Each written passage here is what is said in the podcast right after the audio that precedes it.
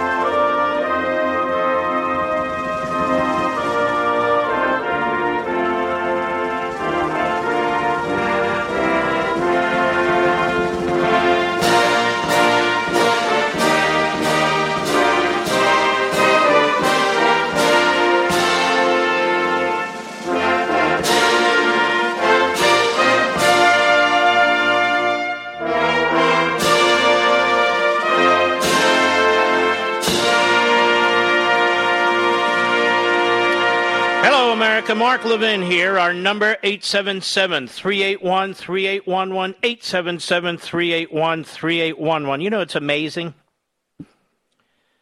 Of people who've been vaccinated, 0.003%, 0.003% uh, have been hospitalized with this uh, Delta variant, Mr. Producer. In terms of deaths, Point zero zero zero seven seven percent. In other words, this is not a grave threat. I, you know, I talk to really smart people, and they pretty much make the statement that the CDC director is making and so forth. But here's the thing the reason I'm a skeptic with some of this is we've been through this now for over a year. I hear other experts say why are we masking up and what's this talk about lockdowns and so forth? And then when you look at the data, when you actually look at the stats, and you put aside the opinions and you just look at it, point zero zero zero seven seven percent of the 0.003% who've been vaccinated who get this Delta strain die. So you have a much better chance of being murdered in the streets of Washington, D.C., New York City, Chicago this weekend than you do of dying from the Delta variant. Moreover, I started the debate, and you hear it now, Lindsey Graham and others. It's important that the southern border is wide open by design. There are people pouring over the border who are dirt poor from the third world who are not being tested, let alone vaccinated. They're being let into the country. They're not even being given court dates by the tens of thousands. Hundreds and hundreds of thousands are pouring over the border. And the administration can actually do a lockdown. It can lock down the border. If it wants to lock something down, it ought to lock down the border. That doesn't mean it'll be perfect, but it'll mean it'll be pretty damn good. But they won't. This is why people don't believe the Biden administration and all their doctors and scientists and so forth. Why doesn't the CDC director, or why doesn't Fauci, or why don't any of them insist that we lock down the border? They want to lock something down? Don't lock down the American people. There is no justification for this. None. Now, what percentage of the people coming across the border have the original coronavirus? We don't know. What percentage have the Delta variant? We don't know because not most of them aren't being tested. Most of them aren't being tested. Most of them, the vast majority of them, haven't gotten a vaccine. So if you have hundreds of thousands of people coming into this country, over 2 million, they say, in the course of a 12 month period, And if some significant percentage of them have this virus or the variant of the virus, that's your spreader. That's a big deal. And then the CDC puts out a map of the most hard hit areas, and where are they? They're on the southern border for the most part. Southern California, Texas, New Mexico, Arizona, the southeastern states, Florida. And yet, that logic is ignored. It's ignored by the medical community. They're busy talking about masks and you got to get vaccinated. Okay, fine. What about the spreader, the real spreader, people coming into the country who have these illnesses? And by the way, not just this illness, tuberculosis, so many of these illnesses are on the rise in this country now. So many of them. So if you had a president or a CDC director or an HHS secretary who actually was something more than a slip and fall trial lawyer who are talking sense saying, hey, look, we want you to get vaccinated. If you've been vaccinated, no, you don't need to wear the mask. If you haven't been vaccinated, we think you should wear the mask. Uh, and we're going to secure the border. We're going to build a wall. We're going to prevent people coming into this country illegally so we can make sure that there isn't a spreading situation going on. There, there's three points. I think most people would say okay, right, Mr. Producer? Say okay, makes sense. But that's not what we get. You're vaccinated, wear a mask. Wear a mask inside, wear a mask outside. Why? Because you can spread the Delta virus, okay? How many people are dying from the Delta virus? Not many. Oh, okay. What's the data? Well, I just gave you some of the percentages of those who get it who are vaccinated. Use that as an argument to get vaccinated if you wish. But when you're giving illegal aliens, and earlier, when you're giving BLM and Antifa rioters a health pass, a health pass, when you're actually saying, when the CDC actually says that those activities in the streets where people weren't wearing masks and so forth and so on, that civil rights and equality or health issues too. You can't take them seriously. Can't take them seriously. When they say landlords cannot evict tenants, the CDC, for health reasons, and if federal court said, uh, sorry, you don't have the power to do that, you're a health organization. And that same organization doesn't say, secure the border because people are coming across who are ill, we can't keep track of them. How are we supposed to take them seriously? Then there was a report out a month ago or so, something I questioned. I just wondered as a pedestrian. When you're wearing a mask all day, every day, let's say you're a doctor or you're a nurse, or even more, if you're a little kid and you're going to school and you're in school seven hours a day, lunch, recess, whatever, and most of the time you're wearing a mask and you're inhaling your own carbon dioxide, how can that not have some kind of a negative effect? And so a report came out and said it has a big negative effect. And everybody, ah, forget it. And they poo poo it. Why? Because it undermines the idea that you ought to wear a mask all the time. Which was an idea early on that Fauci said, yeah, I mean, wearing a mask all the time could actually be deleterious. You have Fauci who's flip flop, flip flop, flip flop. You have the CDC director who doesn't make sense most of the time. You have the the uh, Health and Human Services run by a slip and fall radical left wing lawyer, not a health expert of any kind. You had the Biden campaign and the Harris campaign and the Democrat Party less than a year ago trying to tell people don't be vaccinated. We can't tr- trust Trump. We can't trust the administration. And now they hang on to these vaccines. Hang on. They they're begging people to take the vaccines they said they shouldn't trust a year ago. It's not just messaging that's the problem, that's a big problem. It's the logic that doesn't make sense often. And they're not the only experts, the people you see on TV. There's experts at Harvard and Stanford and Yale. There's experts all over the country, Johns Hopkins, who are raising similar questions that I'm raising, or vice versa. So you have to look at your own life and make some decisions. Our decision was to get vaccinated. We trusted the Trump vaccines. You'll make your decision. My decision early on when Fauci was saying don't wear a mask was to wear a mask. Now I don't know why I should wear a mask. I'm vaccinated. Well, you could be a Delta spreader. Furthermore, the Delta spreading, when we look at the United Kingdom, as one expert pointed out the other day, more than one, they had a big spike in this Delta variant, which appears to come from India, but don't call it the India variant, call it the Delta variant because Delta means nothing. Oh, okay. The Delta variant. They had a spike for about three weeks and then a big drop off. And a big drop off. But, Mark, that's not a scientific study. Oh, really? I'm looking for all these scientific studies. They don't really exist. But it's as close to a scientific study as you can get. I mean, you have what, 70 million people in Great Britain? That's a pretty good uh, test number. Anyway, this is where we are. My recommendation is contact your own doctor, your own physician, who you respect. Don't listen to TV doctors and all the rest of it. You listen to your own doctor.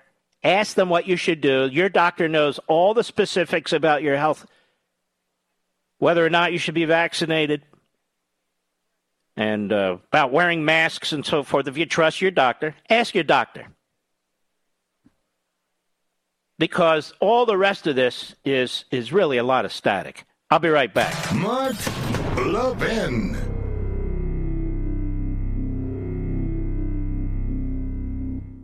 In today's digital age, where cyber threats loom larger than ever, safeguarding your personal information is paramount. So why is Congress considering a law that could put your credit card data at greater risk of being hacked and exposed to foreign networks? This Durbin Marshall credit card bill could jeopardize your financial data, make it more susceptible to cyber intrusions. It's a controversial bill that proposes a shift in billions of dollars worth of consumer transactions to payment networks that lack the robust security measures consumers rely on. Who could possibly want that? Well, the answer woke corporate megastores seeking to inflate their multi billion dollar profit margins. The Durbin Marshall credit card bill will undermine our safe and convenient payment systems and endanger your data security. It's time to take a stand. Visit electronicpaymentscoalition.org. Make your voice heard. Tell your senators to oppose the radical Durbin Marshall credit card bill, paid for by the Electronic Payments Coalition.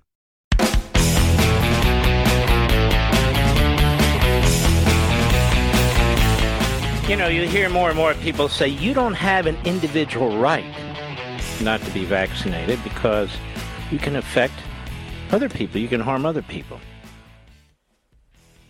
Mandates. The federal government the federal government has demonstrated time and again that it abuses its power when it goes off the constitutional limits. It abuses its power.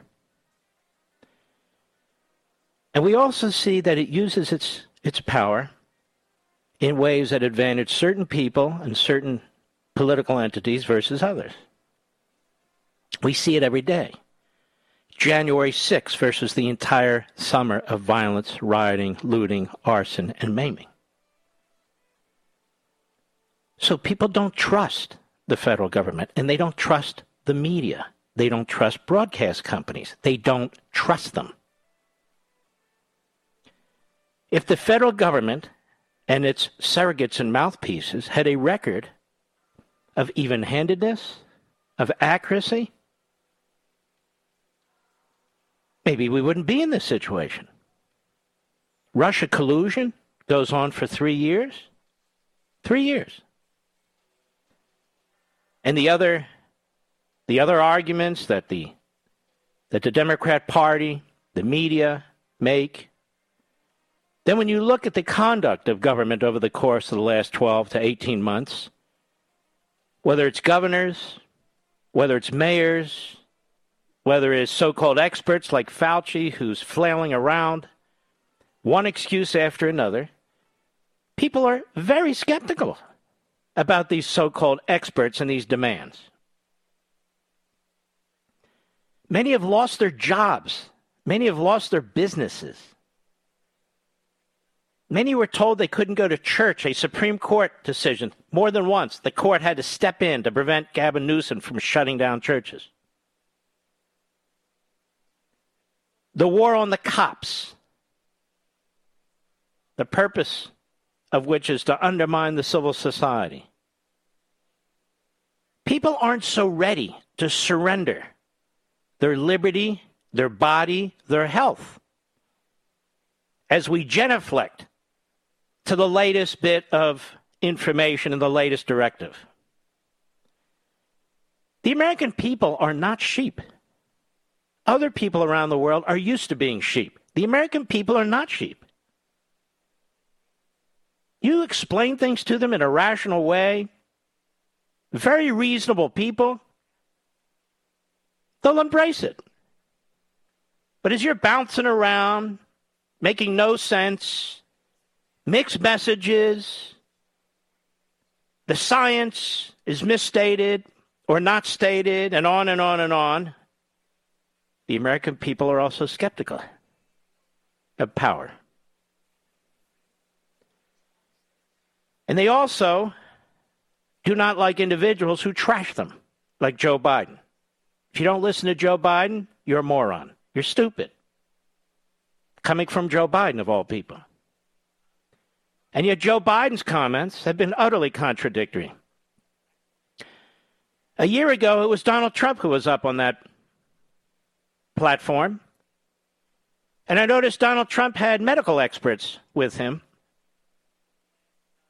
he knew he wasn't a medical expert, so he sought assistance. He got assistance, and the media mocked him day in and day out. They interrupted him. He was accused of killing people. The vaccines that he pushed, he and Warp Speed, and produced, that this administration is pushing hard, that doctors are now pushing hard. The Democrat Party, the media, Biden in particular, they created skeptics. They created skeptics. So people are not going to just bend over backwards and do exactly what they're told. And if they're talking about a nationwide mandate, a nationwide mandate? Well, we have it for other diseases, you know. A nationwide mandate?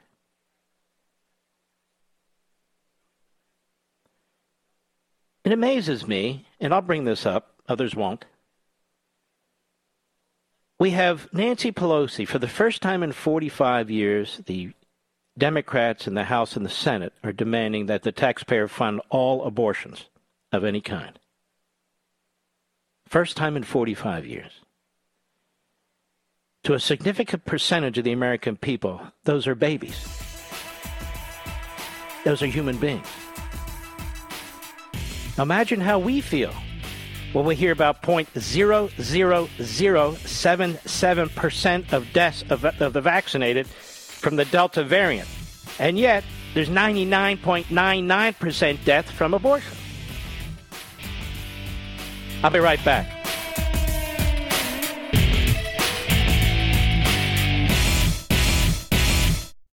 This episode is supported by FX's Clipped the scandalous story of the 2014 Clippers owner's racist remarks captured on tape and heard around the world.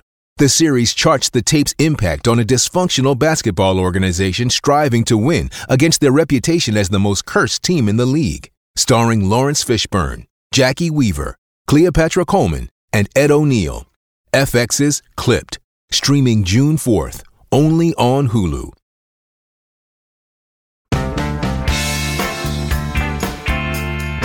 The voice of sanity in an insane world. The Mark Levin Show. Call him now at 877 381 3811. The Department of Injustice is populated at its senior level, let alone the other levels, but especially the senior level, with some of the most radical individuals to ever practice law. And they were all confirmed with the assistance of Republicans, one or more Republicans. And what the Department of Justice seems to think its job is, is to defeat Republican legislatures to stop governors from protecting their populations, to defending the violation of our nation's immigration laws, to defend the spread of the COVID 19 coronavirus through the pouring of illegal immigrants into the country, and to continue its war against Donald Trump. And this department is headed by a man who the Democrats so desperately wanted to be on the United States Supreme Court, Merrick Garland. He is, in fact, a radical hack. You'll notice the Republicans don't really hammer this guy they would hammer Republican attorneys general. They don't call for investigations, they don't call for impeachment.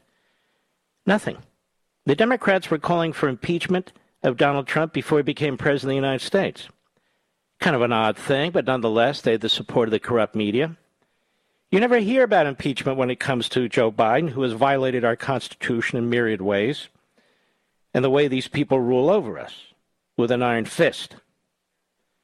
So, as Right Scoop pro- properly points out, you've got uh, Biden's hack attorney general warns the governor of Texas, Greg Abbott, to immediately rescind his new executive order. As Reuters writes, U.S. Attorney General Merrick Garland yesterday warned Texas Governor Greg Abbott to immediately rescind a new executive order aimed at curbing the travel into the state of undocumented immigrants who may pose a risk of transmitting COVID 19. Notice all the PC language from Reuters. The order violates federal law in numerous respects, and Texas cannot lawfully enforce the executive order against any federal official or private parties working with the United States, Garland told Abbott in a letter. Now that's interesting. Don't we still have sanctuary cities and sanctuary estates, Mr. Producer, who defy federal immigration law and who are not challenged by this administration or this Department of Justice? You better believe we do. And these governors need to keep at it. And what they need to say, we'll see in court. We're going to fight you fools. Garland added that if Texas continues to implement the ground restrictions on migrants, then the Department of Justice will pursue all appropriate legal remedies. Oh, I'm scared. Oh. Garland's letter comes just a day after Abbott signed the order, which states that no person other than a federal, state, or local law enforcement official shall provide ground transportation to a group of migrants who've been detained by federal immigration officials for crossing the border. Isn't that controversial, America? The governor says, wait a minute. We don't want these uh, coyotes. We don't want these these phony charitable groups moving people. We can't keep track of them. They're not responsible for the well-being of the citizenry generally, and that offends the mores and values of Merrick Garland and his fellow uh, comrades over there at the United States Department of Injustice. No person other than a federal, state, or local law enforcement official shall provide ground transportation to a group of migrants who've been detained by federal immigration officials for crossing the border. It also directs, and by the way, there are a lot of great arguments a state can make. That the number one responsibility a state has is to its state citizens, their protection, their health, their welfare. It also directs the state's Department of Public Safety to stop any vehicle upon reasonable suspicion of a violation gives the department authority to reroute such a vehicle back to its point of origin or point of entry. Now, the governor of Texas is trying to enforce federal immigration law. We have a decision from the Supreme Court dating back to the days when Arizona was trying to enforce federal immigration law, 5 4 decision, written by Justice Anthony Kennedy, if memory serves basically saying uh, the federal government has plenary powers, so states butt out. This is different. This is completely different. Because now we're talking about a direct health situation involving the people of Texas. You can make a general health argument. This is a specific health argument. The federal government is demanding that American citizens conduct themselves in such a way as to not spread this virus. That's the patina of their argument. No? Vaccinated people need to have masks inside and outside. Unvaccinated need to be vaccinated. Kids need to wear masks, on and on and on. With a big exception by Garland and Biden and the other comrades, which is illegal immigrants. I don't think that'll fly. Abbott is trying to protect the citizens of his state. That's what he's trying to do. And if the federal government is not, he's not required to go along. And they ought to look at all the arguments made by these sanctuary cities and states and so forth, which harbor illegal aliens. But just to further point out what's going on at the Department of Injustice, here we have Georgia punches back, National Review, in spirited motion to dismiss Department of Justice election integrity lawsuit. So you can see it's actually Merrick Garland and his happy band of comrades who are interfering with federalism, who are interfering with the authority of the states. Isaac Schorr, the state of Georgia, filed a motion to dismiss the Department of Justice lawsuit aimed at its new, much maligned. The pattern here is the outrageous rogueness and, illegal, and illegality of the Department of Justice. Much maligned election integrity law, SB 202, calling the legal action a politicized intrusion into the state of Georgia's constitutional authority to regulate the time, place, and manner of its elections. So, on the one hand, we have Garland interfering with Texas. Now we have him interfering with Georgia. And by the way, they've also made a threat to these states that are conducting audits of the past election, where he's making another threat. So basically, Merrick Garland is the general counsel to the Democrat National Committee, as are the happy band of comrades at his department. Georgia Secretary of State Brad Raffensperger concurred in a Friday interview with National Review that the left had an agenda that they were going to push regardless of what the state's legislature did. No matter what was passed, they were going to be against it, and the DOJ just in effect parroted what was already out there with the misinformation, the disinformation. What you saw is the Stacey, that Stacey Abrams and her allies, two weeks before the bill was even passed, bought Jim Crow 202, and they hadn't even finalized what the reading of the bill was. Now, Raffensperger and the motion itself allege that the lawsuit fails to pass muster on a number of fronts. Most crucially, the plaintiffs predict the law will prevent African Americans and other racial minorities from voting, but the law has not been around long enough for any such result to materialize. The Department of Justice has talked about what's going to happen in the future. But Section 2 of the Civil Rights Act never talks about what could happen. It's based on actual results. There are no results. Section 2 of the Civil Rights Act reads No voting qualification or prerequisite to voting or standard, practice, or procedure shall be imposed or applied by any state or political subdivision in a manner which results in a denial or abridgment of the right of any citizen of the United States to vote on account of race or color. Well, we all know voter ID is intended to prevent people from voting because of their race. Meanwhile, these same people were talking about a vaccination passport. Remember that, ladies and gentlemen? Oh, yeah. How will that affect people of color? You know, these bastards are busy implementing rules left and right, regulations left and right, march this way, walk that way, smile if I tell you to smile. And so here we have legislatures say, oh, we need voter ID. Oh, that's obviously racist. Isn't the federal income tax racist? I mean, if having a voter ID is, is racist, if it's aimed at the poor and least educated among us, well, what about the Internal Revenue Code? Where nobody can damn well understand a thing. No, no, of course not. Now, the Supreme Court's ruling in Brnovich case, which saw an Arizona election law upheld, bolstered Georgia's case. Not only did even the dissenting justices in the case reject the idea the law could be struck down based on intent to discriminate, but they also upheld even stricter measures related to out of precinct voting that are included in the Georgia's law. This is a recent decision that the excellent Attorney General of, of uh, Arizona had brought to the court.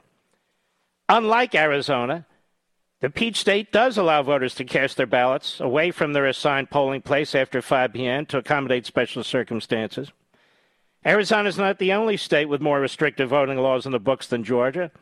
So the motion to dismiss notes that Georgia provides more opportunities to vote than do several states run by Democrats like New York, New Jersey, Delaware, making the entire DOJ argument suspect under the totality of the circumstances, and it goes on.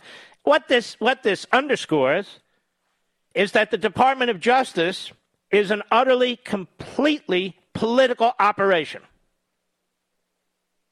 And the media go along with it. That's all it is. A completely political operation. And I will underscore that further. That's two cases, two points. I have a third for you. I'll be right back. Mark Levin.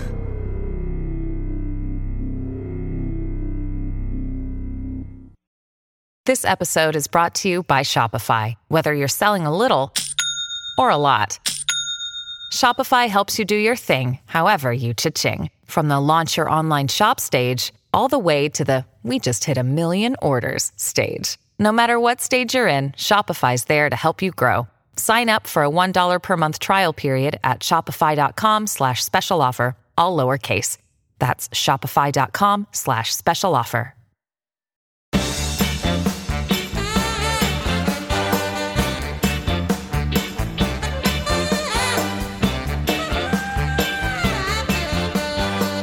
Man, oh Manischewitz, do we have a great Life, Liberty, and Levin on Sunday. 8 p.m. Eastern Time. Please don't miss it. I know you're going to love it. I know you're going to love the show. Now, I want to tell you about uh, Hillsdale College. I know you love freedom. Now, how do I know? Because you're here. You can be somewhere else. Oh, yes, the guests Jim Jordan and Professor Paul Kengor, one of the top experts on communism in the Cold War. And we're going to talk about this Americanized form of Marxism. It's interesting. I uh, I had lunch at a place today uh, where a lot of good people go to this place. Mostly blue collar people, but not exclusively.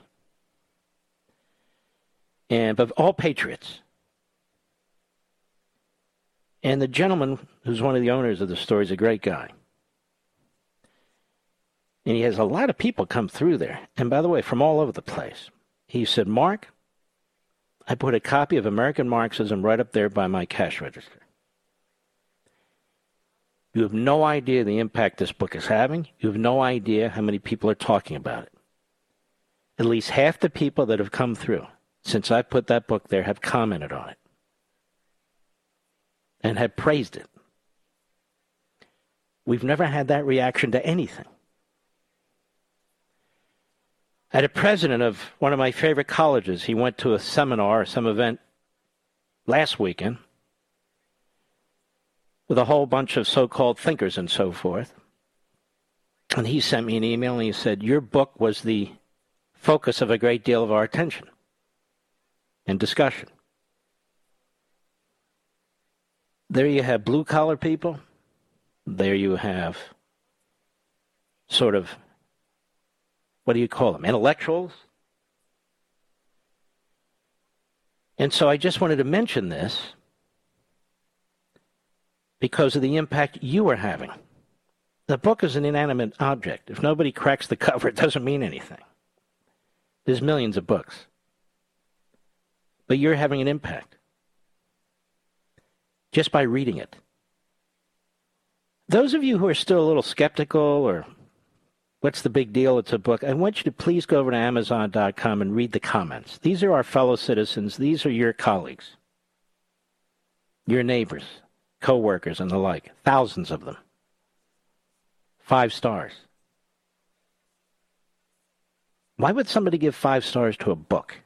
Why would they even bother? Why would they take the time to do it? Book's only been out two and a half weeks. Well, you don't have to believe me. Read what they say. It's the old line the proof is in the pudding. This evening and this weekend, many of you will be going to Walmart, Costco, Barnes and Noble. You'll be going to Sam's Club, BJ's, Books a Million, and so many of these other wonderful retail outlets. Target. The book is in all of them. If it's not, it's in the back. It's in all of them. It's highly discounted in all of them. Amazon.com has a significant inventory. They're not covering up anything. They're not trying to prevent you from getting it. It's next day delivery. If you get a chance, please take a look at it. You know, you can take a look at it in these retail stores before you get it. But if you decide to get it, please read it, share the contents with your neighbors, your friends. I feel this movement, it is building. We can't take the foot off the gas pedal. We can't do what the media want you and me to do, what the Washington establishment want us to do, which is we were all worked up there for a few weeks and now off we go. No, no, no, no, no. Antifa is not going away. Black Lives Matter is not going away. The corrupt media not going away. The borders are still wide open. The war on your Constitution proceeds. You see how corrupt the Department of Justice is, and on and on and on. They never give up.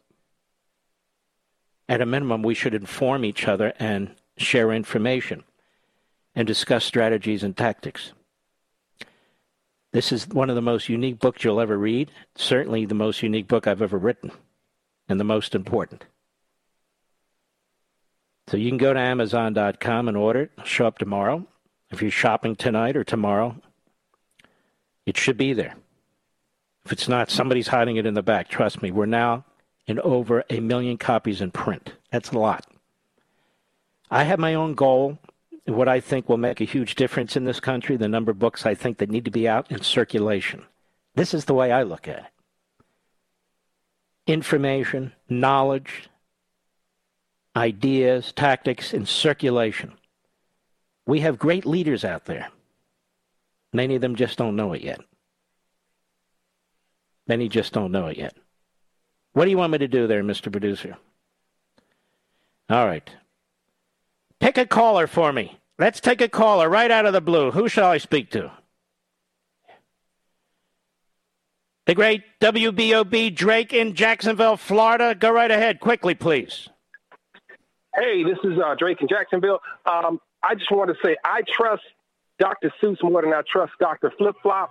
There's some great examples like Tanzania. Tanzania has 58 million people living there, and they only have 21 deaths.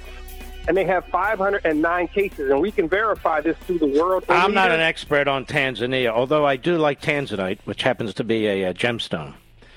All right, we're going to send you a copy of the book. Signed, don't hang up. We'll be right back.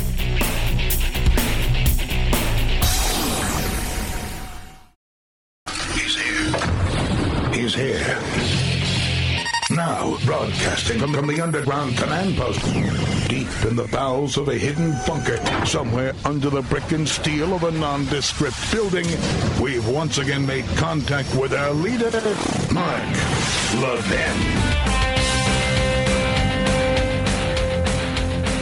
Hello, America. Mark Levin here. Our number, 877-381-3811, 877-381-3811. Now, where I left off was one more shoe dropping over there at the Department of Injustice. You know, in uh, in corrupt third world or communist regimes, after an election, often a corrupt election, they try and hunt down the opposition and destroy the opposition. You see this throughout history, even modern history. In America, we don't do that sort of thing. We don't do that sort of thing in America.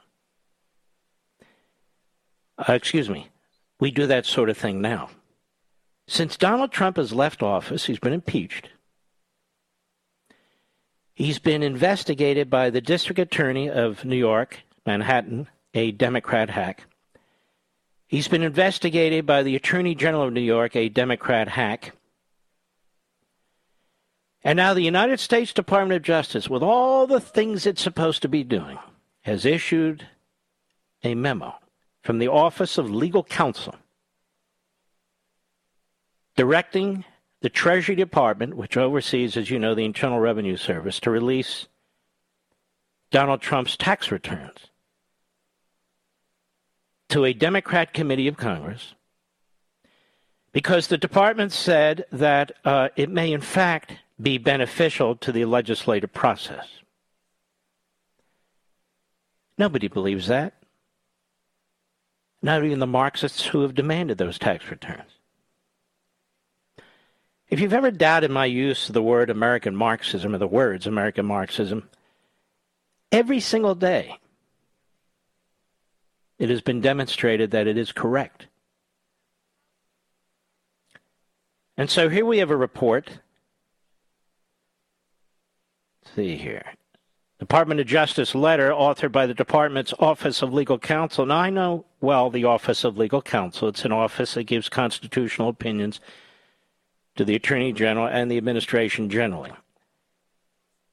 But it's still a political operation. The attorney, the Assistant Attorney General, and the Deputy Assistants are all political appointees. They're SES, uh, the deputies, that's Senior Executive Service, but on the political side and and the head of the agency is a presidential appointment. I'm quite familiar with the operation.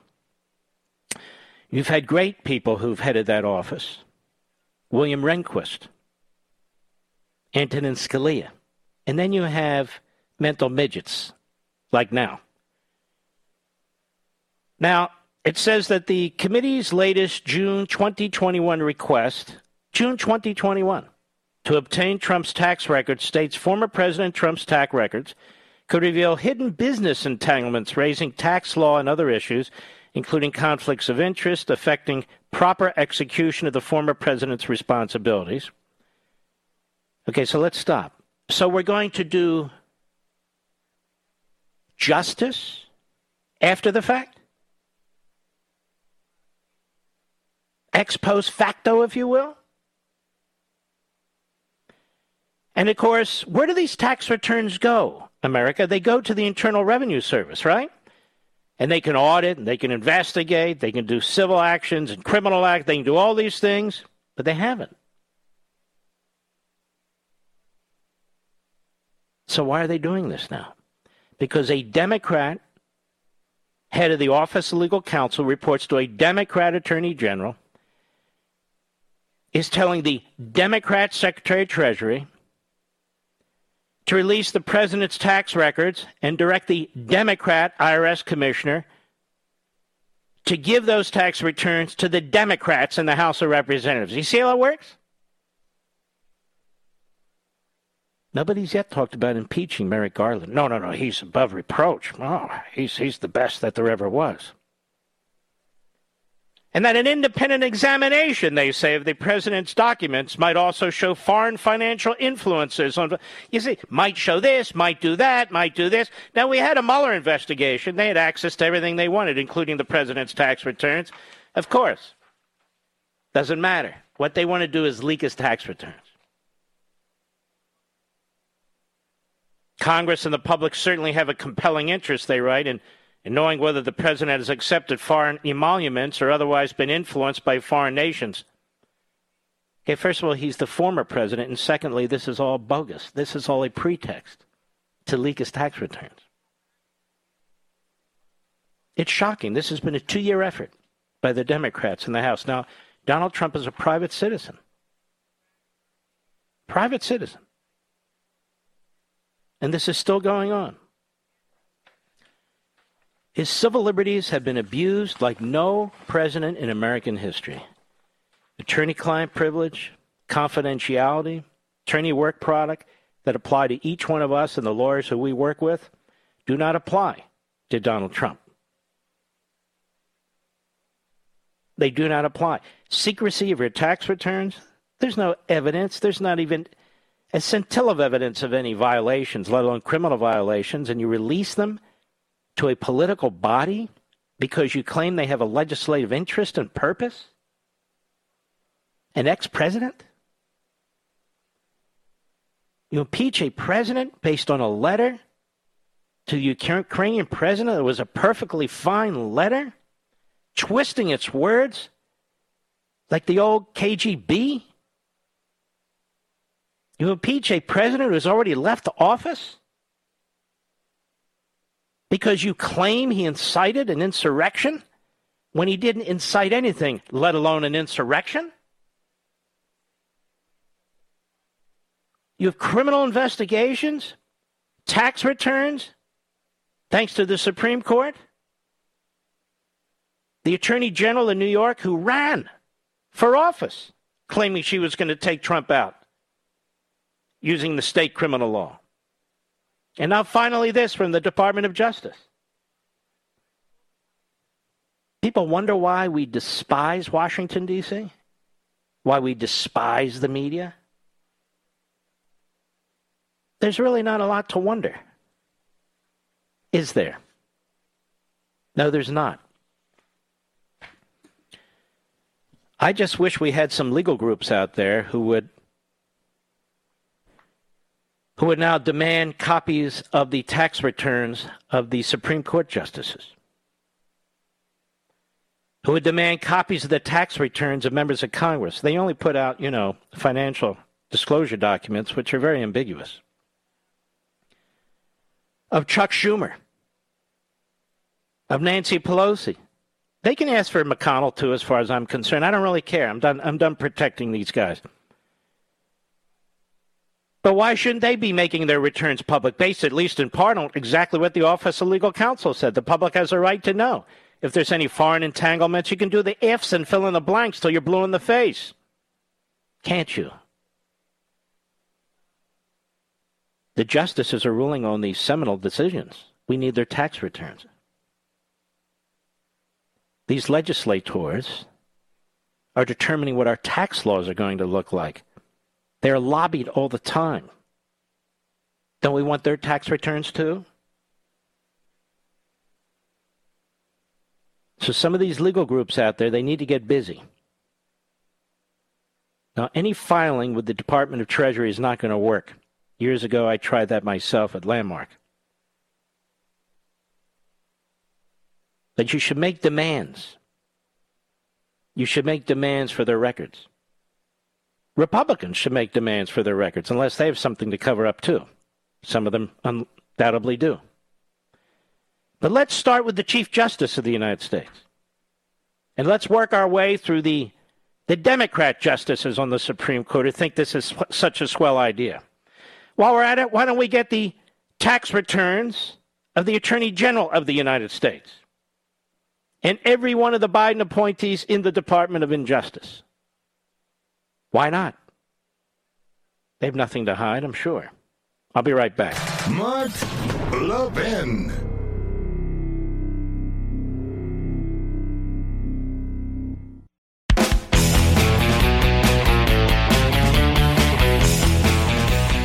Let me show you how this works, ladies and gentlemen, with uh, Mitch McConnell. Why I've always detested the man. I don't know him. I don't believe I've ever met him, but I've always detested him. There is a tweet that was put out by a guy by the name of Josh Holmes. Perhaps you've seen him on TV from time to time. Uh, he spent many of his years in his youth worth, working for McConnell, including, I believe, as his chief of staff at one point. And he's very excited about an AP story that he saw. And he links to it and he promotes it on Twitter, saying, This is about as comprehensive a takedown as I've ever read, my lord. So what the hell is this guy talking about? Brian Slodatsky, Slodatsky, an AP review of records from Herschel Walker's business and divorce, many not previously reported, detail accusations that he repeatedly threatened to kill his ex-wife, exaggerated success, and alarmed associates.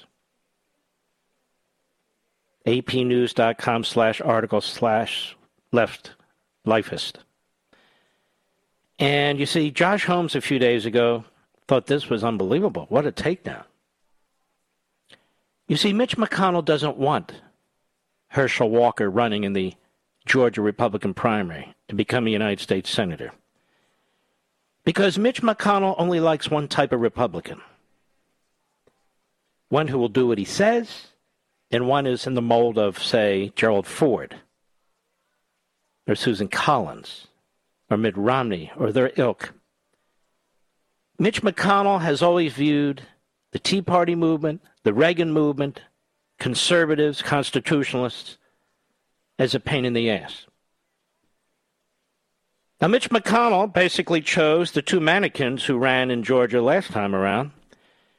And they lost, and they should have won. And they lost, and who does he blame? He blames Donald Trump, because Mitch McConnell can never blame himself. Mitch McConnell's for Mitch McConnell, always has been. He's a man who's deeply unprincipled. That's why he voted with the other dwarfs for the infrastructure bill. Oh, good, just in time. Rampant inflation. That's right, another trillion, and then Democrats around the corner, trillions more. So they're now out to take out Herschel Walker. Now, last time I checked, Herschel Walker was a black man. Right? But you see, the media only likes certain types of black people. If they're Republican and they trash conservatives and Republicans like Michael Steele, they love him. And he's a one man clown act. But if they're conservatives or constitutionalists or entrepreneurs or Republicans and really sharp and really stand out, then they try to destroy them. Now, AP would never do this to Hunter Biden, would never do it to Joe Biden. We don't know anything about Pelosi and Schumer and the other commissars. No. They don't dig into Pelosi's big dumb husband and what he does and never will. So now they're targeting Herschel Walker, and McConnell's guys very excited about it. This is about as comprehensive a takedown as I've ever read. My lord. And you're tweeting it why? Just in case nobody saw it. It's in the Associated Press. Now, what it is, it's an inside game to make sure people who may not look at AP stories and papers and so forth know that Josh Holmes really wants them to read it.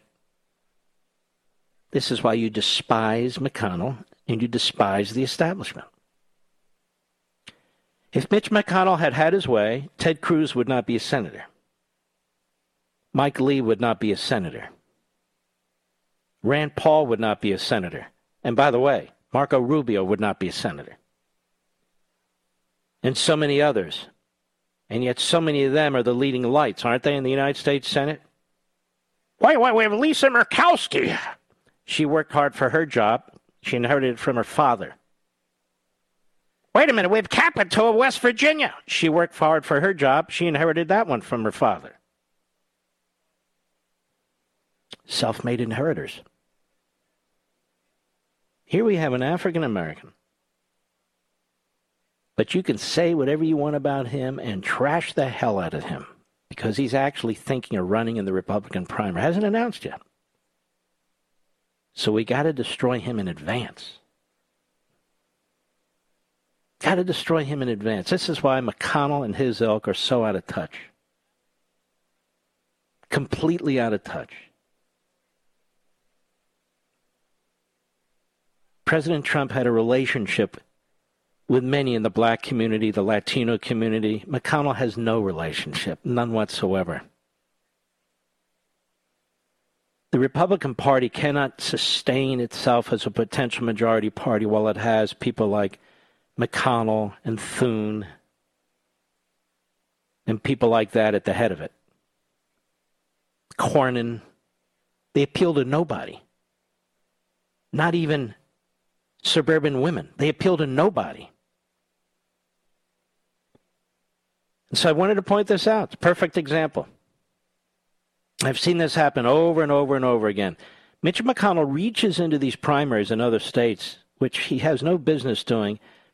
He made sure that one of the big Obama bills that passed increased his ability to raise funds for the National Republican Senatorial Committee tenfold. It was like a 30 some thousand dollar limit per contribution. He increased it to over $300,000 to empower himself. Why do you think he's been the majority leader so long? I think he's the longest serving Republican majority leader either ever in modern times. And why?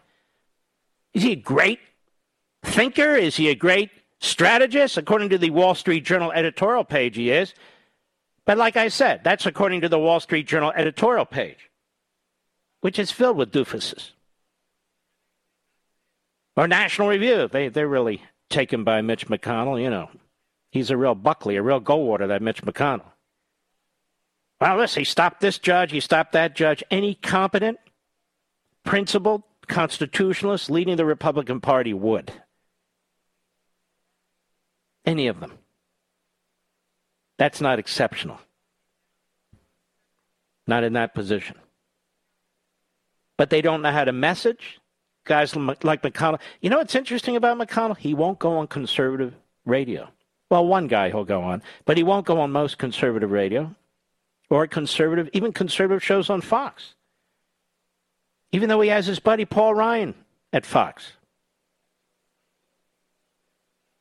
He won't go, he'll never come on my show. But he won't go on any conservative show. I haven't seen him on Sean's show or Tucker's show. I don't know about Ingraham. Honestly, I don't stay up long enough to watch it, but I don't know. All right, I want to dig into something after the bottom of the hour. I'll be right back.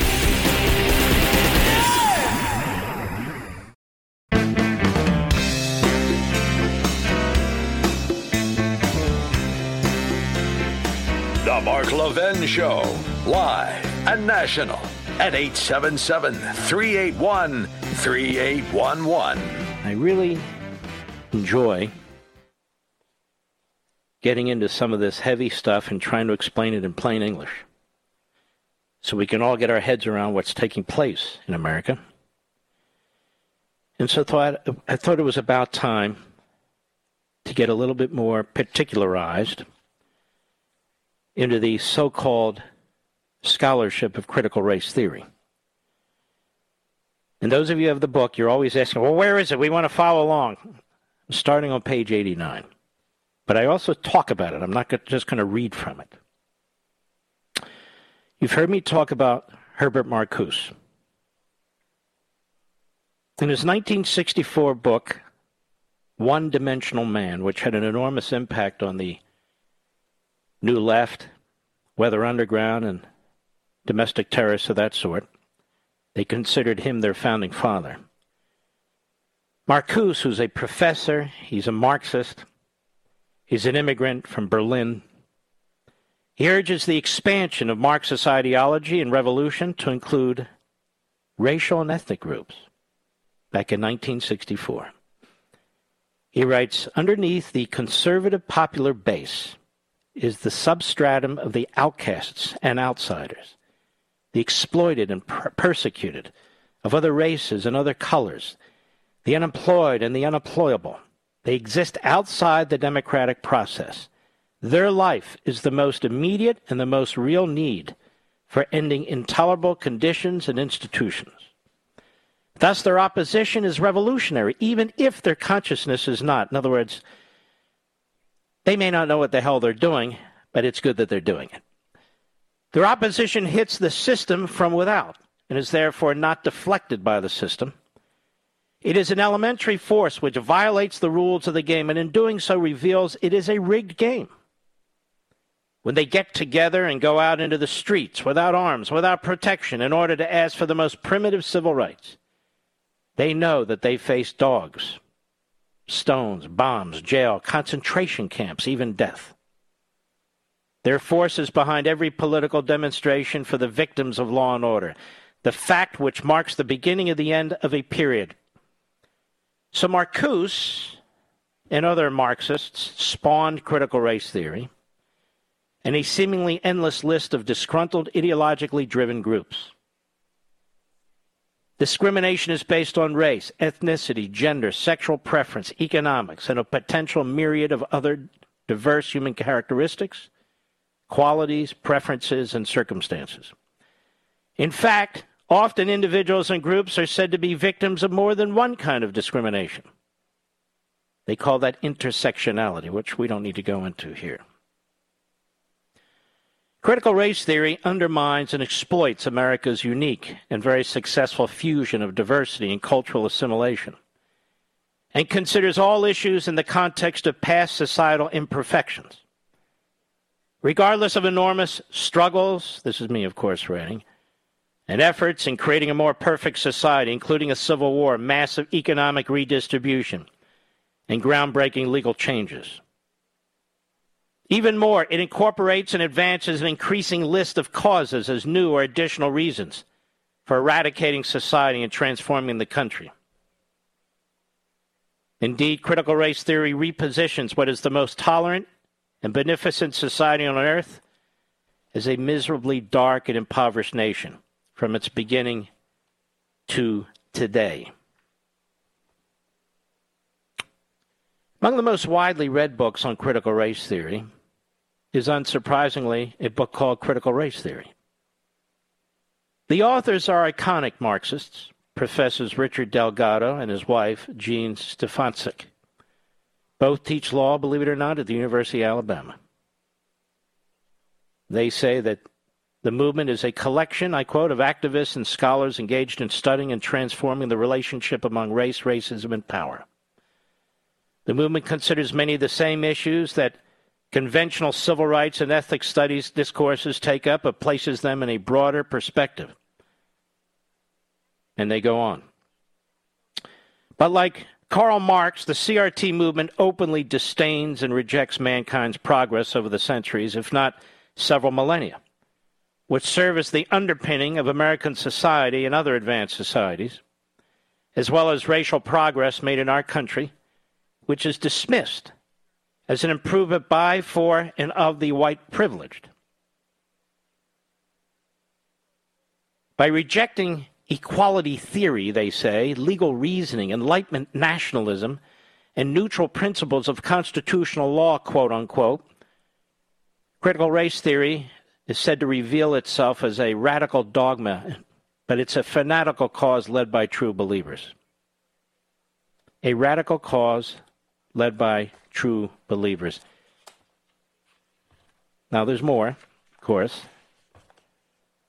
The late Derek Bell very important. A Harvard law professor is considered by some to be the founding father of modern critical race theory. Thomas Sowell knew Bell, also had little regard for him or his ideological movement. Believed Bell was not competent to teach at Harvard and earlier Stanford Law School, and he denounced Bell for demanding not only that people be hired by race, but that they be hired to fit Derek Bell's ideology. Indeed, it appears Bell's personal setbacks and criticisms from colleagues and students alike affected his view of life and victimization. Now, in his 1992 book, Inside American Education The Decline and Deception of the Dogmas, Sowell writes of Bell that he argued that direct action is more effective than law, that reform requires confrontation, which cannot be intellectualized. While admitting that few minority scholars have national reputations or are frequently published in major law uh, reviews, Bell attributed this to whites' exclusion of them. Blacks with a different outlook are dismissed by Bell as people who merely look black but think white. Now, I've explained this several times.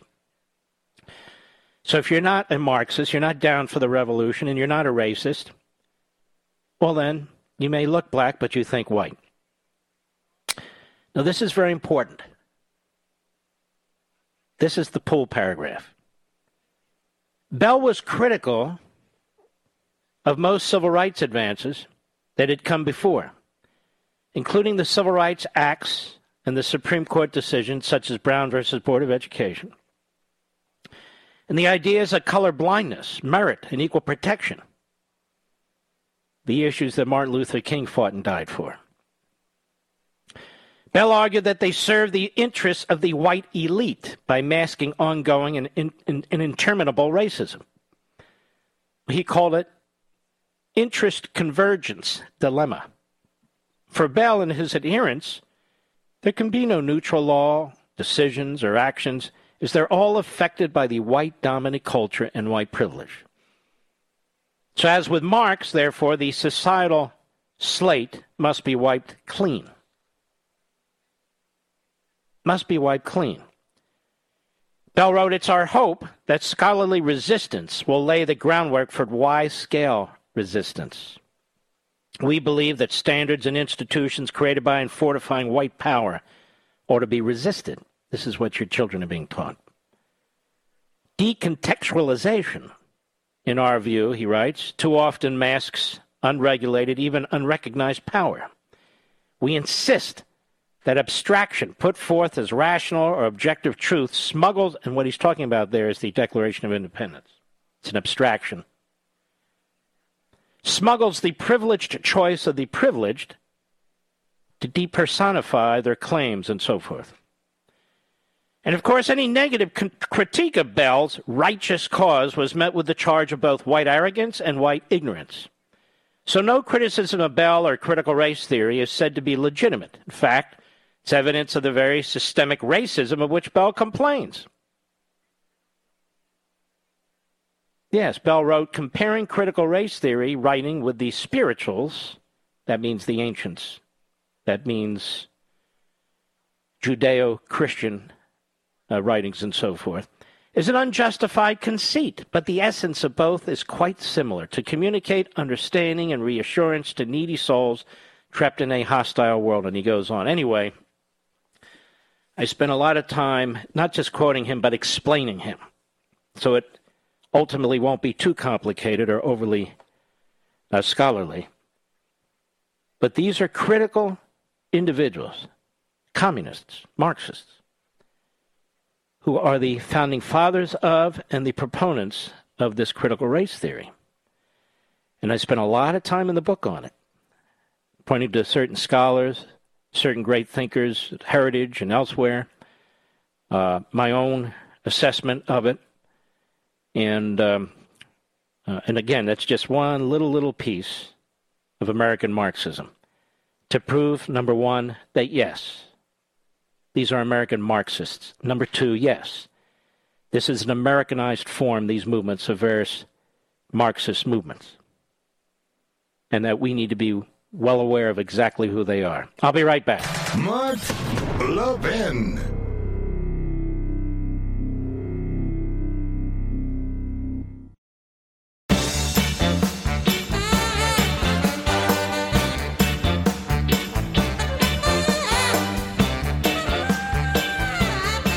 It's amazing. Many of you who, who read it or are reading the book, you can. I have hit almost nothing.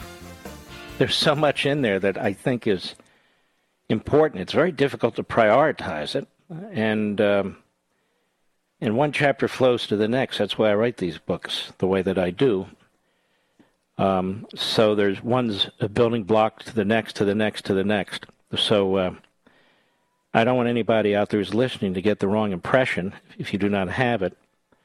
Uh, but this is a fairly comprehensive book that encompasses a great deal of what's taking place because I wanted to embrace that, figure it out, unravel it, put it back together, and then uh, and then confront it with strategies and uh, and tactics, which is what I've done. There seems to be a little bit of confusion out there, and I'm here always to shoot straight with you, my audience. But I'm afraid that's not the case with everybody. And why I have to be the hall monitor and the sergeant arms, I don't know, Mr. Producer. But I guess so. Here's a fact. Because people are telling me that people are saying other things.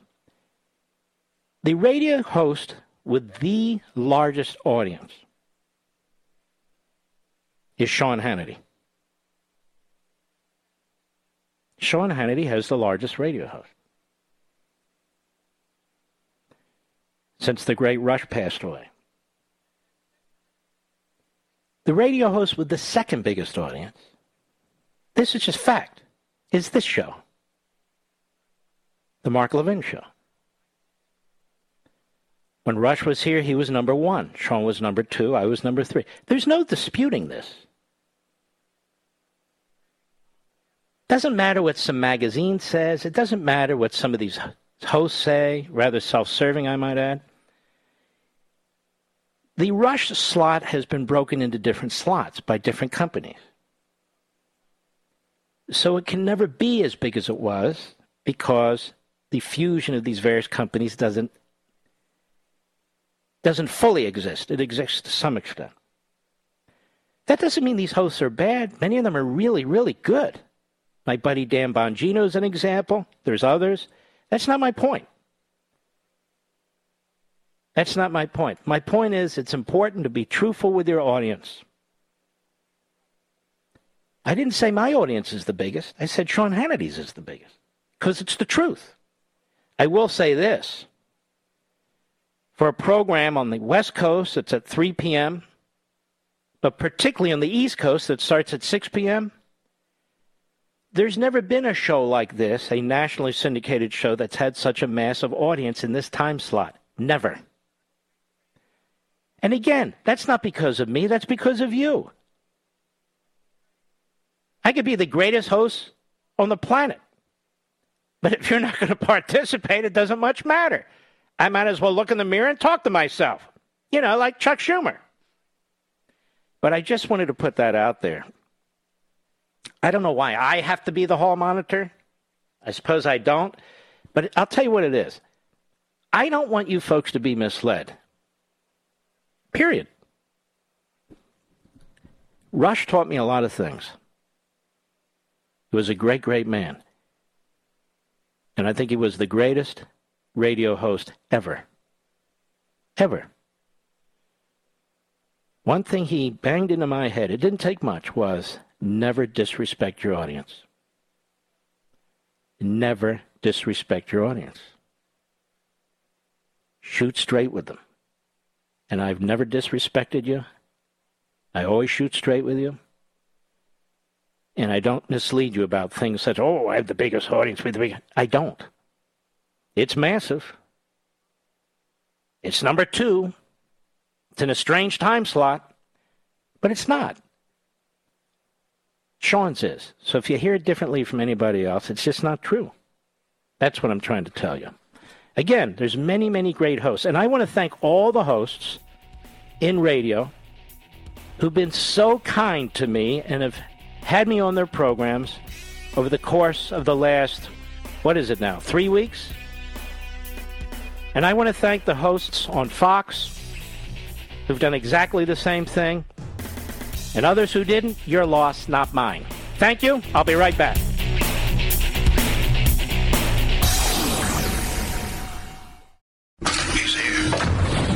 Is here. Now, broadcasting from, the underground command post, deep in the bowels of a hidden bunker, somewhere under the brick and steel of a nondescript building, we've once again made contact with our leader, Mark Levin.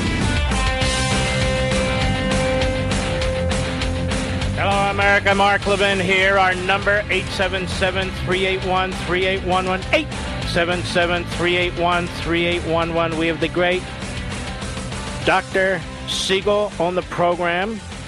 Um, he'll be coming on, uh, I believe, at about 8.20. Mark Siegel, a good friend of the program, good friend of mine, help walk us through some of this. Well, I don't know what to call it. It's just kind of crazy. It's certainly unclear. It's not clear what they want us to do. It's not clear we should do it, depending on what it is that they want us to do. Anyway, how would you like to hear some positive leaders? I mean, I've got a list of the usual, uh, you know, street thugs and so forth. But how about the enlightened leaders? Like the governor of Florida, Ron DeSantis. And he's at a press conference today. I'll bet they didn't show this on most of your television stations. Hat tip right scoop, cut one, go. I think that this decision about whether parents want their kids to have to wear masks all day in school, I think that's a decision that falls squarely within the contours of this Parents' Bill of Rights that I sign. And so.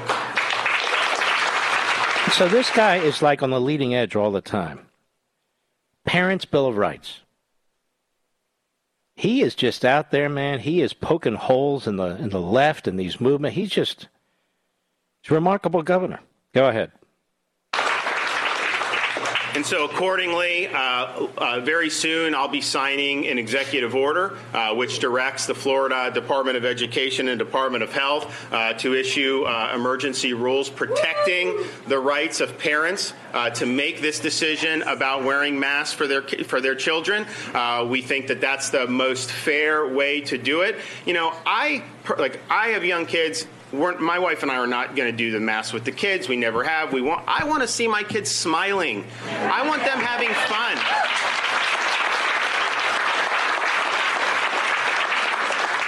And I don't know. I mean, look, my kids are a little younger, but I can tell you, whatever you think of mass, you got to wear it properly. My kids ain't going to wear that thing properly. We know that. Mm-hmm. And what is this about mass with kids in elementary school? And so that's the NEA and the AFT.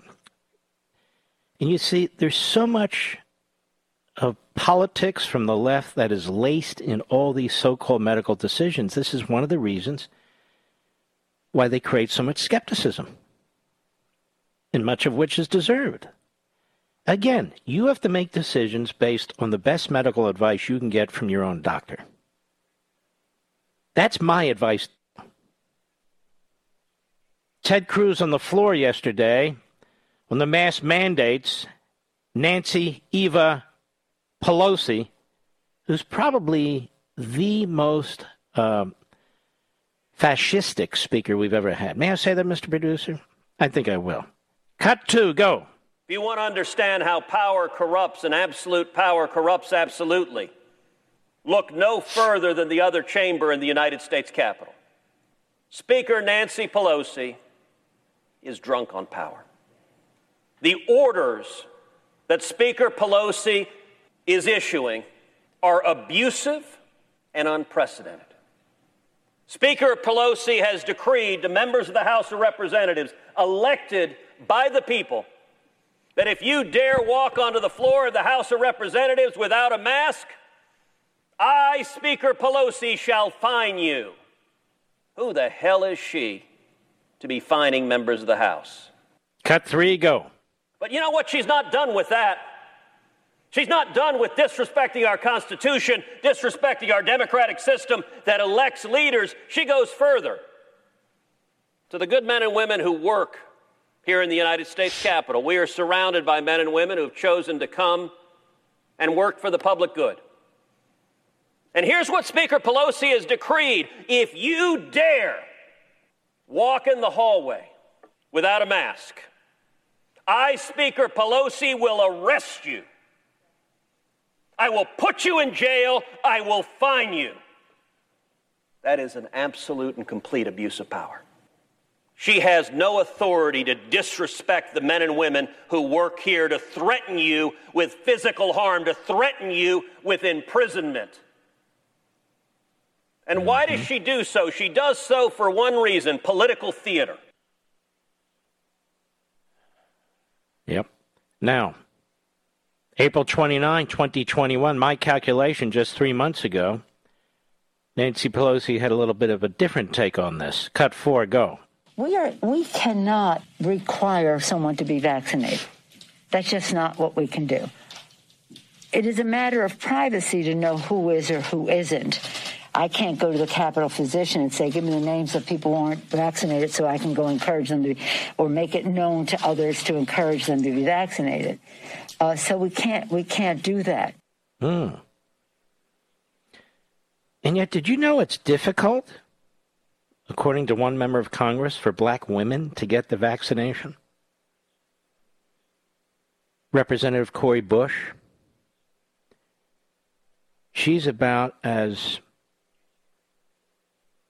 horrific as any member of the House could possibly be, a member of Black Lives Matter. Just a uh, a walking, talking uh, buffoon, an extraordinary buffoon. Cut six, go. Um, but they should have to wear a mask. If they're not going to get um, vaccinated, then they should have to wear a mask. Um, okay. These are representatives. I mean, I think that they should, uh, you know, they should care enough to go ahead and get the vaccine. Really? And did you think the rioters, Black Lives Matter and Antifa, that they should have worn masks too, ma'am? Do you? No, of course you don't. That's different. Illegal ants? No, of course you don't. No. Go ahead. And as a black woman, it was very difficult for me, but I went on ahead and did it. No, why was it difficult for a black woman to get vaccinated? I don't understand. Is it a uh, is it a doctrinal thing? And if so, why so? I thought the problem was Trump supporters. No.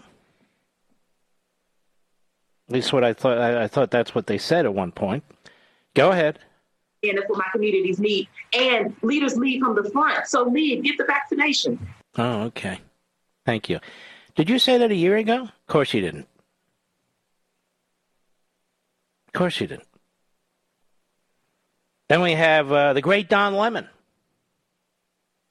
on CNN yesterday. None of you heard this. Nobody did. Nobody watches it. So I thought I'd I'd sort of play with this. Cut seven, go. You got to start telling people if you don't get vaccinated, you can't come into this office or this place of business. If you don't get vaccinated, you can't come to work. If you don't get vaccinated, you can't come into this. If you don't gym. get vaccinated, you can't come across the border. How about that one, Donnie? Donnie, are you there? Donnie, can you explain this to us? Or do we need Ana Navarro to tell us? So Donnie, Donnie has his little Marxist thing going on there. You don't get vaccinated, yeah, we're gonna we're, we're gonna basically BDS you as an individual. That's right. Go ahead. If you don't get vaccinated, you can't come into this, get onto this airplane. It, it, it has nothing to do with freedom. It has nothing to do with liberty. Oh, nothing to do with freedom and liberty. Choice only comes when you're aborting a baby, not when you decide you're going to get vaccinated. Okay, let me ask you a question. Why are you lecturing people? Other than telling people that you've got vaccinated, you think it's a good idea, and you should go see your doctor and get your doctor's input, who the hell are you? You're not even a good journalist. You're a fraud. You're like some guy on the street just yelling at the top of his lungs on a soapbox. What do we care what Donnie Lemon has to say? Go ahead. Freedom and the liberty. Ah, shut up. I just said, why do we care what you have to say? And we don't. Finally,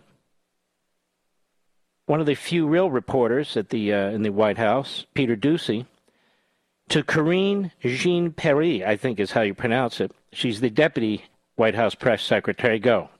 And some of the preliminary stuff we've seen from the CDC says this new guidance for vaccinated people to mask up is based on data from people who got sick partying in Provincetown, Massachusetts. Has the White House seen any proof that COVID is spreading, vaccinated people are spreading COVID uh, who are not going to big parties?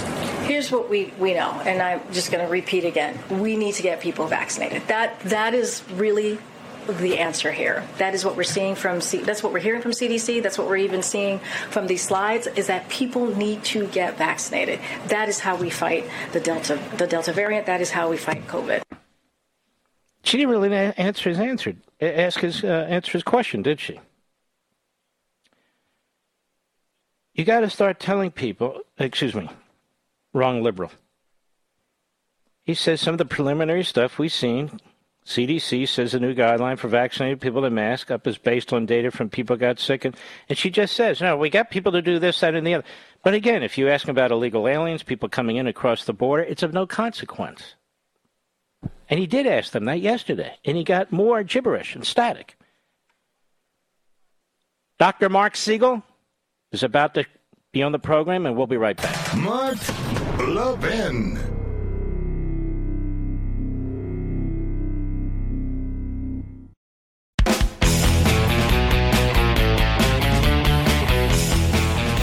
Dr. Mark Siegel, how are you, sir? I'm great. Great to be on with you, Mark. Well, my friend, when we need a little clarity, you're the man I want to come to.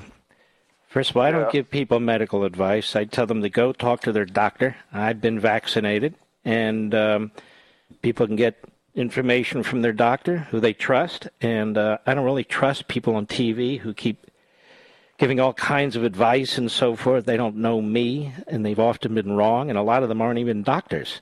So there's a lot of static out there. There's a lot of confusion. Now, Dr. Siegel, a lot of it's coming from the government, is it not? What's new? What What do you know? Yeah, That exactly. Confusion coming from the government. Government trying to control us through fear. Is that something new? Or was That's I your writing book. about that 15? Yeah, I've been writing about that for 15 years. It's really enhanced right now, isn't it? Yeah. So, I mean, did they release enough data today to explain much? I mean, what I saw is that vaccinated people who get this Delta variant may get sick, but they really have no threat of death. I mean, it, I mean, it's more likely that if you walk down some streets this weekend, depending on the city, you're going to get killed. I mean, it's it's really quite remarkable how few people who've been vaccinated are really affected in any significant way by this Delta variant, they call it. Every word of what you just said is true. I have to start with the idea that if you walk down a city which has been locked down forever, you're more likely to get attacked by a rat or bang into some garbage or Yeah, killed than, than than to get us. But the, yes, the but there's many much more breakthrough infections than they thought, but they're almost entirely mild. The vast majority, almost all of them, are mild. You know, kind of like a cold, an ex- exaggerated cold, and you get over it. Or nothing. You may not get sick at all, but most of the time, very, very mild if you're fully vaccinated. The mask issue is essentially to to protect people who are unvaccinated, though they're not saying that. You want clarity? You want to know why you have to wear a mask if you're vaccinated? Because the guy next to you might not be vaccinated. Oh, well, let me ask you about that. Let me ask you about that. I'm trying to follow this. but it's not it's not only vaccinated people who get the Delta strain, right? It can be unvaccinated people who can get the the Delta variant, correct? Yeah, the vast majority of people that are getting the Delta variant are the unvaccinated, and the, almost all of the people who are getting sick or getting hospitalized. Hospitalizations are up. All right, well, let me, Uh, let me stop you. I'm just trying to do this logically. So, if every. what I'm saying is, if you're not vaccinated, maybe you'll get it from a vaccinated person, but you're likely to just as easily get it from an unvaccinated person, correct? Much more likely to get it from an unvaccinated person than from a vaccinated one. So Much why don't we pretty much leave vaccinated people alone? Tell vaccinated, unvaccinated people, here's your situation. If this is how you choose to conduct yourself, vaccinated people are going to live. Some of them might get sick, but not sick in some way that we saw a year ago and so forth. That's why I think this gets so damn confusing. Unvaccinated people can can pass it on. Okay, I got it. And if I have a flu shot and I get the flu, I can pass that on too. Yeah, and I would add the word recommendation. The problem with the government now is is they're all sounding like the high school principal all the time. But if if you were if I were to say to you, hey, look, if you're in a close area where there's a ton of people that may be carrying COVID and you want to slap on a mask, I'm I'm all for it. That's very different than the way it's this is being said. I think vaccinated people should be left alone. I think you're right. I think vaccinated people are protected by the vaccine, and every time we try to undermine that we we send a confused message. The government sends a confused message. Leave the 50% alone, please. Leave that 50% alone. Half the country, leave them alone. Now, children, I haven't heard a single expert, put the politics aside, say there's data to demonstrate that a seven year old kid going to elementary school should wear a mask. I haven't heard a single expert say that makes any scientific sense. Does it make any scientific sense? It makes very little because there was only 1% spread from kids who had COVID in schools last year. The only thing that they're overreacting to or reacting to is that they saw some outbreaks in schools over the summer. But the masks have not been proven to be a factor here. I think there's more of an issue with masks causing anxiety, masks causing performance anxiety, masks interfering with socialization, maybe even with breathing, rashes. All that has to be brought into the picture here. How much does masks do good? It does some good, but probably not enough in most cases, especially when you go down to the level of a two-year-old. And whatever happened, by the way, talk about moving the goalposts. Whatever happened to the focus on protecting our teachers in now by getting them vaccinated? Every time I see it, uh, the face of someone in one of those teachers unions, I think, what are they really trying to say? They want to find an angle to close the schools, right? How many years can we keep our kids out of schools? What are they going to be, zombies?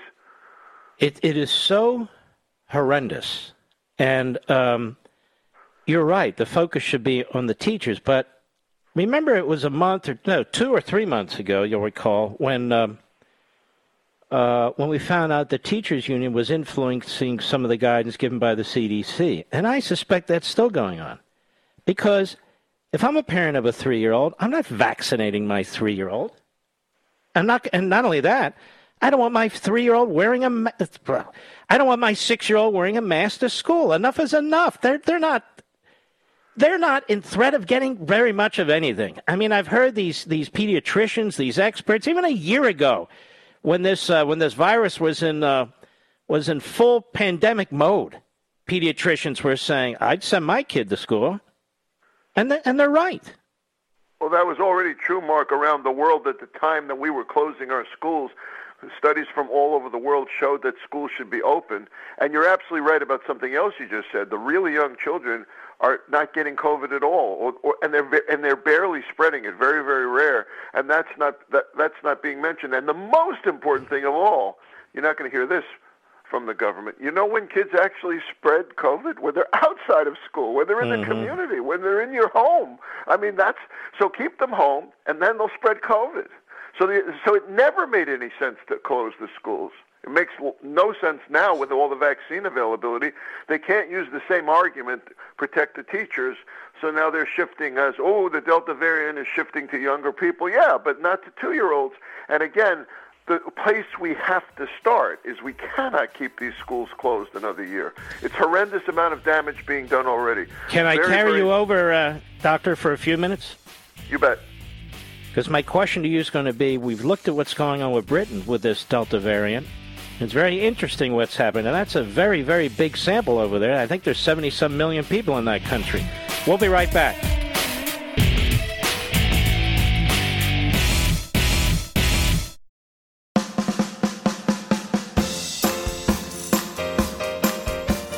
This is the nation's town hall meeting, and you can join in at 877 381 3811. Dr. Marc Siegel, we have some information in Britain because this this uh, Delta variant, as they call it, that hit them earlier. Isn't that correct? Right there, anybody? Dr. Siegel, are you still there? I'm here. Can you hear me? Unfortunately, we can't hear you, so we'll give it a shot. We're going to put them on hold and give it a shot. All right, Mr. Producer, let's take a call. Who do we have? Wilkesboro, North Carolina. Amanda, how are you? I'm all right. How are you? I'm all right. What's up? Um, well, I'm calling because you had mentioned earlier that you know some people say we don't have a right not to be vaccinated. That's looking at it all completely backwards because actually, in the Tenth Amendment, we do. um, anything that is not specifically I think you mean the Ninth the Amendment. For the federal government. No, no, but I think you mean the Ninth Amendment, which deals with the individual, not the Tenth Amendment, which deals with states. Um, Correct? Well, because it says to the states and to the people. Yeah, but it's the Ninth Amendment that expresses the substance of the Declaration of Independence. All right, we'll be we'll be right back with you. We have uh, Dr. Siegel back. Yes, Dr. Siegel. So we have Britain as an example, don't we? Absolutely. Britain ha- was having the same problem that we're having now about a month earlier, and they locked down, they shut down, they're always doing that. And now the numbers are dropping off the cliff. It's way lower now. The numbers are dramatically diminished, and everything's opening back up. So they went through an unnecessary lockdown, of course, and they'll, I'm sure they'll congratulate themselves, but it's not what happened. It's that the, it's that as they used to say earlier in the pandemic, that the variant has burned itself out in Britain, and I think we have that to look forward to, to in about a month. In the meantime, we're dealing with the vast majority of mild cases. Mo- thousands of cases, very, very, very, very few deaths or severe cases, and we're head, we're going to head in that direction too in about, in about a month. But that's the point. It burned itself out pretty quickly, right? Yeah, right when they said it wouldn't, it did, and the reason is because you know the virus looks for effect for susceptible hosts. It runs out of options. It's it's like you know the, the virus goes to Vegas. It looks for it mm-hmm. looks for a slot machine. It looks for its magic number. It can't get it all the time. It runs out of available hosts. Of course, the more you get vaccinated, the more you decrease its options, but also getting infected. By the way, have you noticed that the government never talks about natural immunity? You know, about how it's funny you jumped on. I was just about to ask you that. There's a lot, there's millions of people now of natural immunity, right? probably 100 million, and the number is growing by the day with the Delta variant, mild cases. I mean, mostly mild cases, but yeah, the, the, natural immunity has to be figured into this equation. That's the only way to on, to broker this from an honest point of view. Did I say the word honest? But you know That's what, doctor? It's, political. it's never brought up. The natural immunity. People who've had this, they even say they should get you know vaccinated too. I mean, here's the problem. If you want to wring out every single little squirt here, you're missing the big picture. Don't keep attacking the people who've had the vaccine. Don't ta attack the people who have natural immunity. It, this is why I think people are very co- are confused by this. To be honest with And, you. and let's play this out in the workplace. Can you imagine someone that just had COVID that has monoclonal antibodies that I'm saying you can't get a vaccine yet? They go to work, they're saying, We're sorry, we need your vaccine card. How about somebody that I give one shot to after they had COVID, want them to go to work? They say, We're sorry, we need your vaccine card, It has to be two shots. What about somebody who had a severe reaction to the first vaccine? I tell them, My patient, please, I, I don't think you should have the second vaccine. We're sorry, you can't go to work. This is where we're going, isn't it, Mark? It is, and you know what's interesting? Bret Baier asked the uh, CDC director, "Okay, let's say somebody goes in and they want to get another shot. Can you take a shot of a vaccine that wasn't the one you used initially? Well, we're still studying that. So they're not even studying sure. Say again? They're studying that in the UK, and the answer is going to be yes. By the way, she, I interviewed her too. She she's very cautious. She she doesn't want to say something, and then but it, it is absolutely the case that you can take one shot and then a different shot. That's for sure going to be an option, and w- we need to emphasize that kind of flexibility, or the idea that if you get over COVID and I give you one shot of a Pfizer or Moderna vaccine, you have ten times the amount of antibodies you need. That's really important. But again, the government is not accounting for that at all. Why hasn't uh, Joe Biden even nominated anybody to be the head of the FDA yet? Isn't this bizarre? Well, yeah, it, because it's a, it's going to be a political appointee. Um, it, is, and the FDA, by the way, is taking way too long to give us a licensure on this vaccine. That would Right. help a lot. They have 160 million people vaccinated. Isn't that enough? That's because they don't have a leader. You need a leader there to push things through. You had Trump to push through these vaccines, or we'd still be waiting on them. Seriously. I actually thought that Biden was going to say yesterday, "Let's thank President Trump for the for the for the vaccine, for the entire vaccine program," but he couldn't bring himself to Mm-mm. say it, could he? He said Republican administration. He kind of he kind of coughed that out, but he couldn't say the pres- President Trump's name. And yet, they hold on to this with dear life, these vaccines that were developed during his presidency. Are they developing other vaccines? Do we know? I guess they are, right? I don't know. Yeah, there's another one coming out that's actually made in insects called Novavax that looks quite good.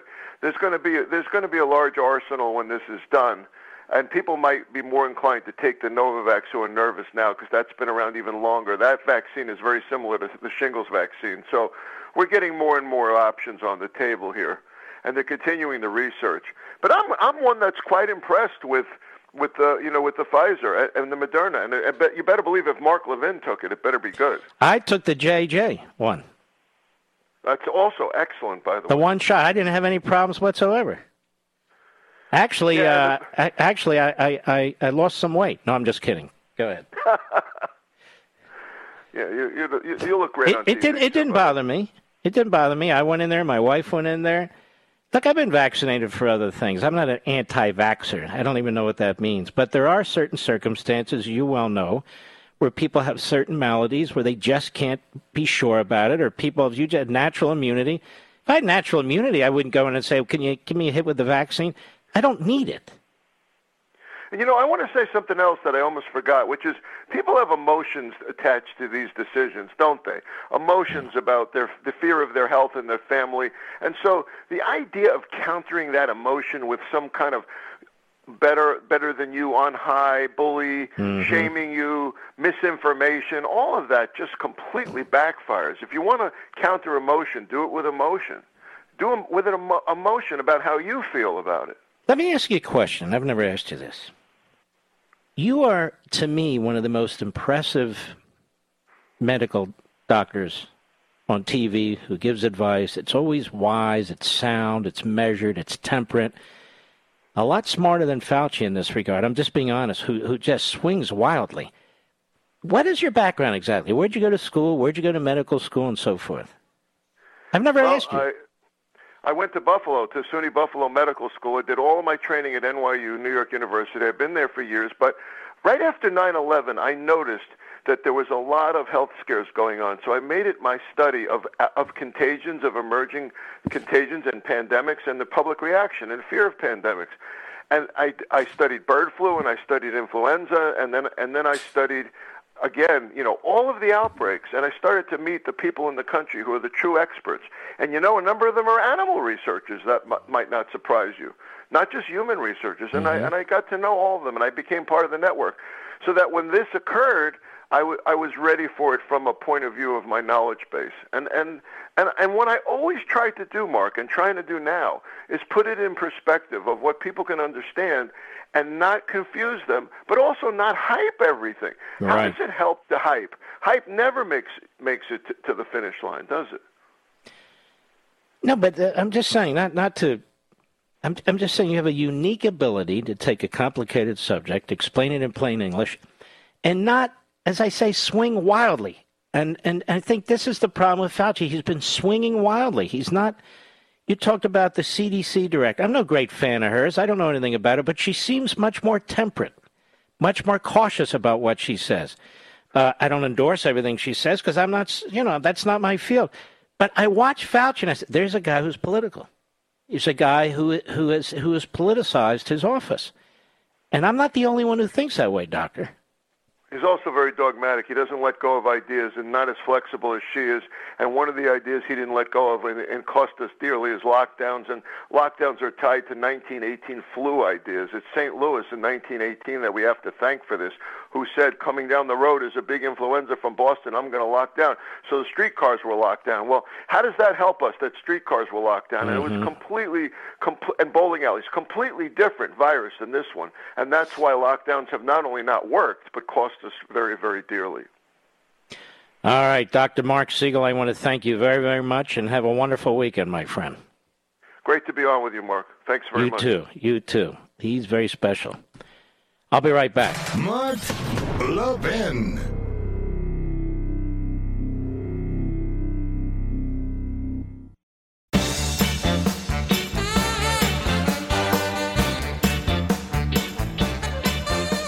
Well, folks, it's been quite a week of radio. I want to thank all of you. I want to thank oh so many tremendous patriots. We are blessed to have you in the audience. We are blessed. I will always tell you the truth. I will always shoot straight with you. Rush was right. And I want to thank all of you. This is a big weekend. A big weekend to galvanize, to rally, to acquire a copy of American Marxism, and to start the process of saving the country. Here we go. Every week just for you.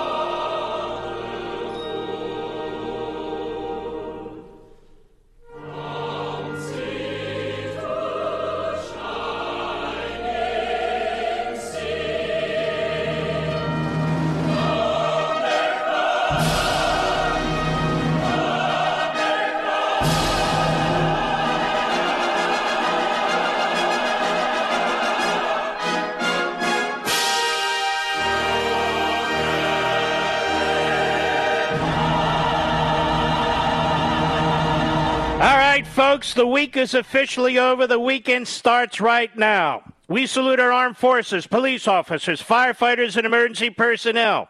Good night, Spritey. Good night, Griffey. Good night, Pepsi. Good night, Zelda. Good night, Smokey. Good night, Gigi.